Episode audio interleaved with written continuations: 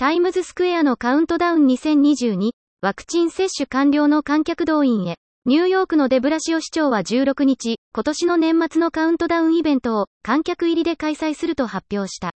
昨年のイベントは、新型コロナウイルスの影響により、医療従事者などの特別ゲストを除き、史上初めて無観客で開催で開催された。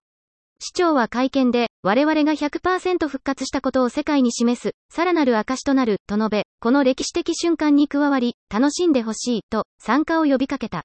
参加者には、ワクチンの接種が義務付けられる。医療上の理由で、ワクチンを受けることができない場合は、72時間以内に新型コロナウイルスの検査を行い、陰性結果の証明書を提示しなければならない。2022年1月1日には、ブルックリン区長のエリック・アダムス氏が新市長に就任する。デブラシオ市長にとって、今年のカウントダウンが、市長としての最後の務めとなる。